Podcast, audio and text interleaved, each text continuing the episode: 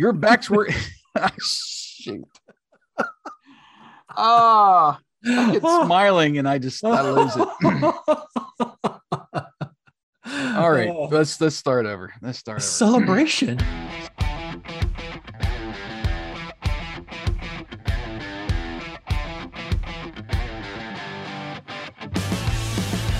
Welcome to the Greatest Lists podcast, a show about music and lists. This season, your hosts Jason and Eric are counting down the top 50 movie soundtrack songs from the 80s. Think your favorite made the list? Tune in and find out. Take it away, boys. Welcome back to Greatest Lists, a celebration of the greatest songs of all time in convenient list format. Your backwards counters are myself, Jason, and my co host, who is currently holding a boombox over his head, Eric Vardaman. That is me. I'm counting backwards with a boombox over my head. We need to start a boombox workout, which would just be an arm workout with the boombox, you know, like lifts and curls. you know. Yes. Wouldn't that be great? Oh man, I, you, can- I can guarantee you, people my age would flock to that kind of workout session. Yeah. We'll call it the Ghetto Blaster. The ghetto. yeah. yes.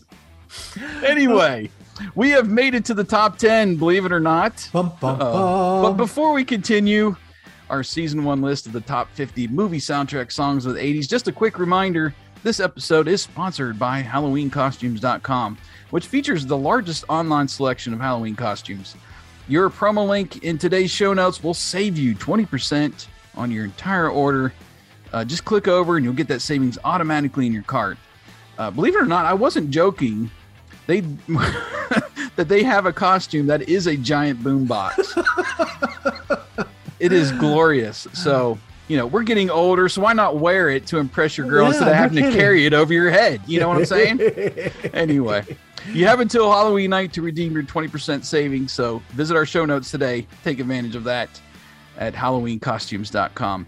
Also, thanks to everyone who entered our Guess Our Top 10 giveaway. We actually had four contestants that uh, sent us their top 10 lists, and we'll give you a leaderboard update at the end of the show. So stick around for that. And uh, those of you who entered will uh, get to hear an update as we get to the uh, our our number one selection, and we'll find out who our big winner is.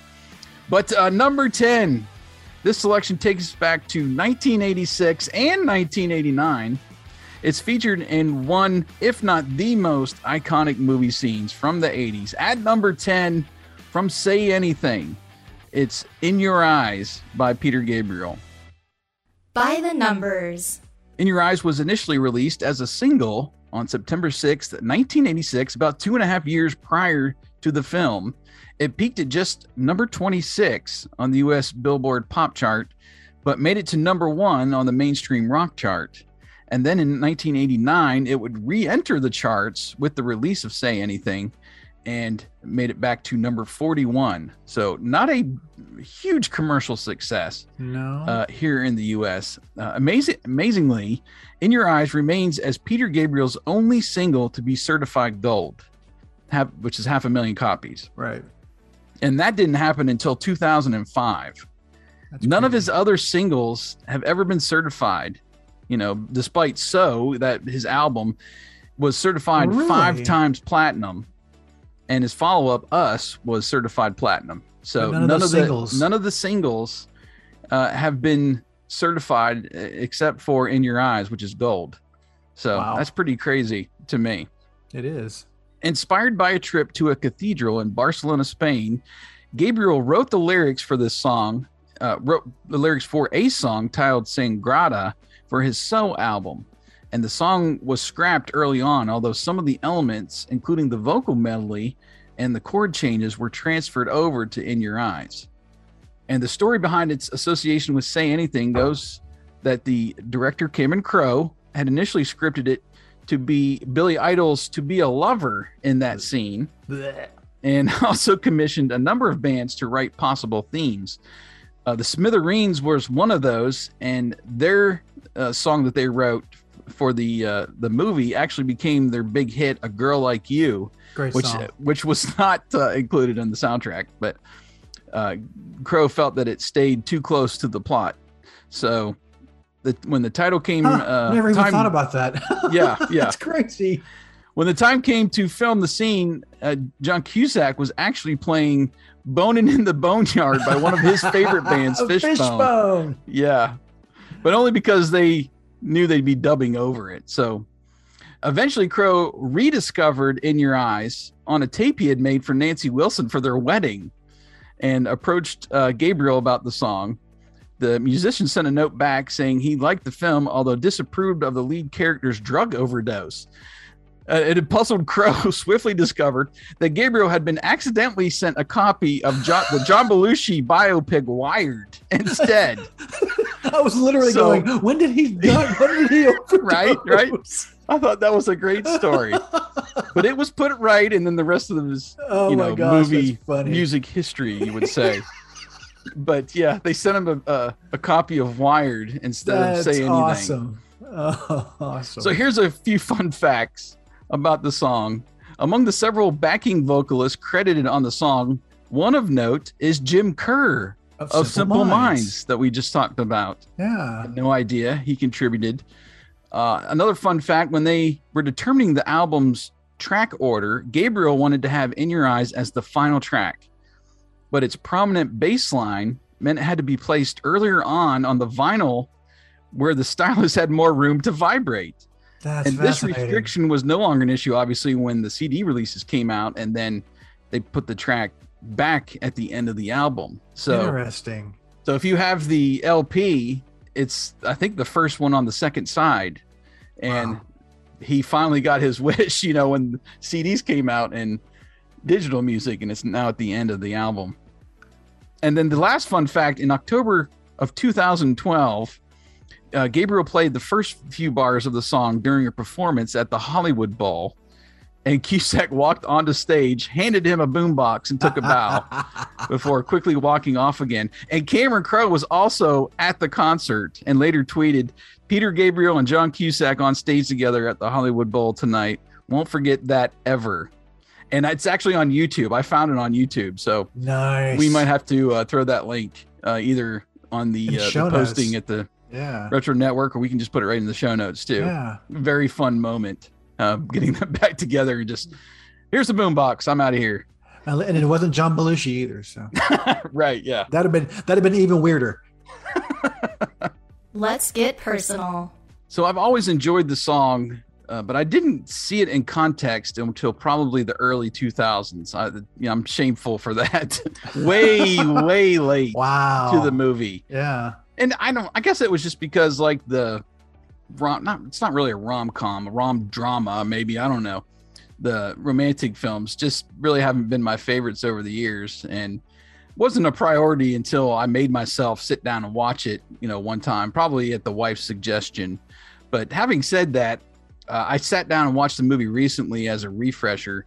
Actually, I went ahead and subscribed to uh, HBO Max because several of the movies we're talking about in these next picks are on there. I was like, I'll just resubscribe and Watch them uh, all. watch them all. Yeah. So I went back and uh, and watched the movie, and the iconic scene. It's I don't know, seems shorter than I remembered, but uh, going back to our you know Fast Times episode where you referenced that uh, somebody's baby is tied to the the Oh. sex scene. You know, I forgot that that's when This the uh, yep.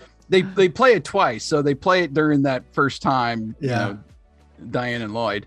in the And car. then, yeah, and Diane says to him, you know, this is a great song or so, something to that yeah, effect. Yeah. And then, you know, it makes a lot more sense that they When he plays it at the end. he plays it at the end Yeah. and chose to blast it back to her. But uh, That's back to the song, I associate it more with Gabriel's So album, really, which I bought on CD during the Columbia House era. And I found it on vinyl a couple years ago for a dollar. I couldn't Wow. believe it. Criminal. It criminally underpriced, yeah. Mm. and the whole album is great and in, in context with the the seven songs on that album it, it fits great but i that, that's just me because i was so late to the movie but what about you uh in the movie especially Well, I saw the movie. I mean, a dozen times in the theater. I I love this movie. I my in fact, my sister and I quote this movie to each other on a regular basis because she saw I mean, at the time she was 13 when it came out, and so she was she was old enough to you know grasp Mhm. scenes in movies, and then she's watched as much as as I have after that. And so uh, I actually saw Peter Gabriel in concert.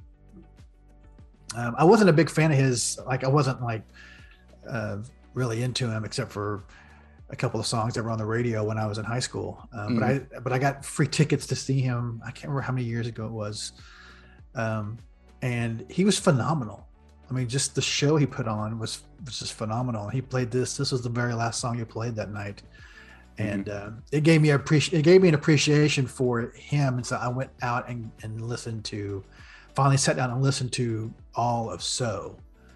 Um, Yeah. and it's just a it's an incredible album, and I just never had never listened to it because it just was never in my in my uh, wheelhouse of stuff that I liked. So um, Yeah. I'm I'm kind of like you. I came like you came to the movie late. I came to Peter Ga- Peter Gabriel late because I just never really had the chance to get into him. I gotcha. Yeah, those that uh, So album and Us, the one after it with like uh, I think that's got Steam on it and Yeah, uh, Digging in the Dirt. Those songs, those hit me pretty hard. Uh, I remember watching Grammy performances and, and things, and uh, his music is just kind of all over the place. Lots of different elements and Sledgehammer, of course. That was the one that really introduced me to him, and Same. that music video was incredible. Um, but that just kind of drove me into listening to him and and getting more uh, more Peter Gabriel and in, his back backstory and, and and more albums and uh, singles that he's released over the years. yeah, The Breakdown.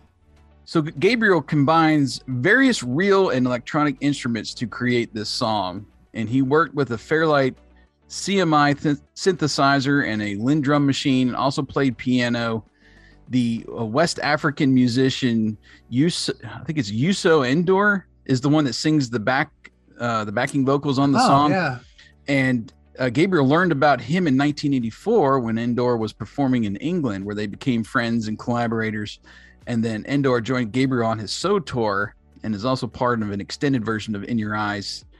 Uh, in 1991, Gabriel performed the song in his native and N'Dour's native com- native country of Senegal before a crowd of 70,000 people. wow. So I thought that was really cool uh, to Yeah. read about. But before I give my breakdown, I'm just going to direct everybody to go to one of my favorite YouTubers, Rick Beato, who oh uh, yes, episode 27 of his series "What Makes the Song Great" does a full breakdown, like soloing the instruments, and just makes you so appreciate the song. Uh, agreed, agreed. All right, that was a bad dad joke, but. Uh, I I love watching Rick Beato, and I've gained a lot more appreciation for music by watching him break down songs and soloing the different parts, because he gets the full like you know track that, that's split up, and you can really hear all the the elements because there's so many in this song. And I I don't listen to much world music. I'd call this like world music if you want to label it. Um, but just because of the drums and the overall kind of rhythm of the song, but yeah, the drums are great. Actually has two drum parts in it. There's the toms and like percussion stuff, and then there's just straight drums, which have that really sharp snare drum that you hear every once in a while. And then it's fun how the keys and the bass work together, and then the guitars, they have their own pattern. And then you got the uh, the rhythm of the drums. I mean, it just there's so many different elements working together, and it still sounds so flawless and and fun. You know yeah. so great. But I think my favorite part of the song is his vocals. His vocals are so unique, man. And there's so much emotion packed into pretty much all of his songs, but I just really like how they they double track him at those falsetto parts when he gets really high, those those parts that I can't sing anymore, sing along to anymore uh, and then just how uh, N'Dour joins him for the uh, like post chorus of the song when they're just singing in your eyes, and then you get some great uh, backing vocals. There's that oh, you know, just after Yeah. the chorus, and then those like African chant parts almost during the song. Oh, it's full man. of stuff. It's, There's there's, that a really- lot of stuff in Yeah, there. there's that really deep bass voice in there in your eyes. You know, I love that too. I mean, so many so many elements vocally to listen to and then you combine that with all the instruments all the drum parts and stuff working together i mean whew, it's just so much packed into one song There's a ton of stuff in there.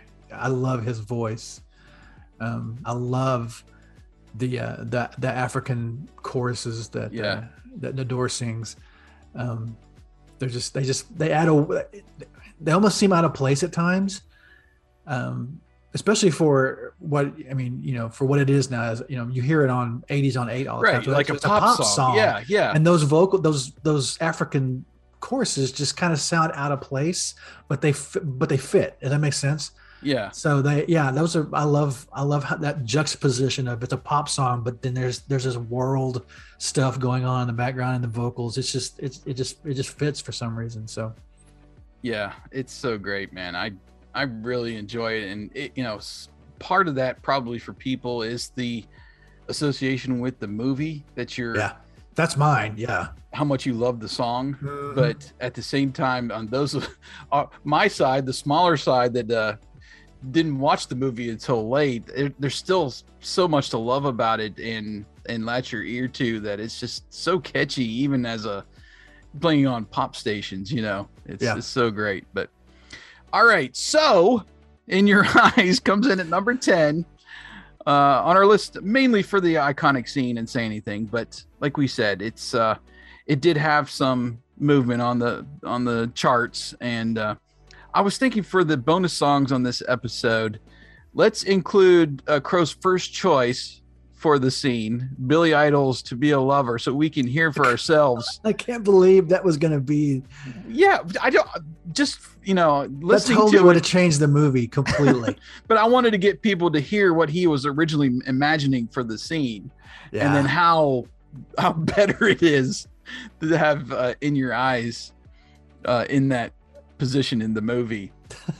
My second bonus, I was leaning towards Cult of Personality, which I just love. It's on the soundtrack, but uh, and it's it's just featured in the film briefly during the party scene. But instead, I'm going to keep the mood a little bit lower and, and go trendy. Let's play uh, Gabriel's duet with Kate Bush, "Don't Give Up," which is from the So album.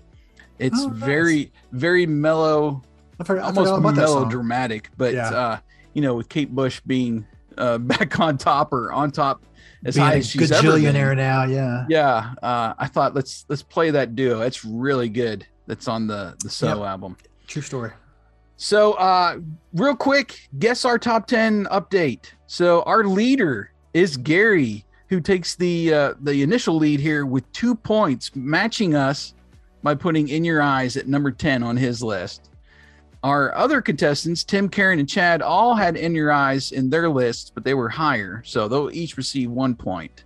So Gary has a one point lead going into our number nine episode. He's leading with two points. Uh, the best way to listen to greatest lists, we've been telling you about it, Spotify Premium, because you get to hear the entire featured song and also get to hear the entire bonus songs right after we sign off. Uh, if you aren't on premium, it's still worthwhile to listen to on Spotify because you get about 30 seconds of the song to give you a little bit of context. But if you listen to the podcast outside of Spotify, you're not you don't know what we're saying, we're talking about. You're not hearing those songs during the episode. You're just hearing the me and Eric chatter back and forth. But you can use the Songwhip links conveniently placed in our show notes that will lead you to conveniently streaming uh, services like Pandora, Apple, Amazon, YouTube, or it will take you back to Spotify to listen to the songs uh, we are featuring. Please leave your feedback on today's episode via Twitter at Greatest Lists. And you can also connect on our website, Greatest Lists Podcast, or over on the retronetwork.com if you want to stream episodes from your browser. Eric will take over the hosting duties for our number nine selection. Uh, he's going to put us to work, people. You better be ready. Thanks for listening to Greatest Lists. We'll meet you right back here next time as we continue the top 10 for season one. You've been listening to The Greatest Lists.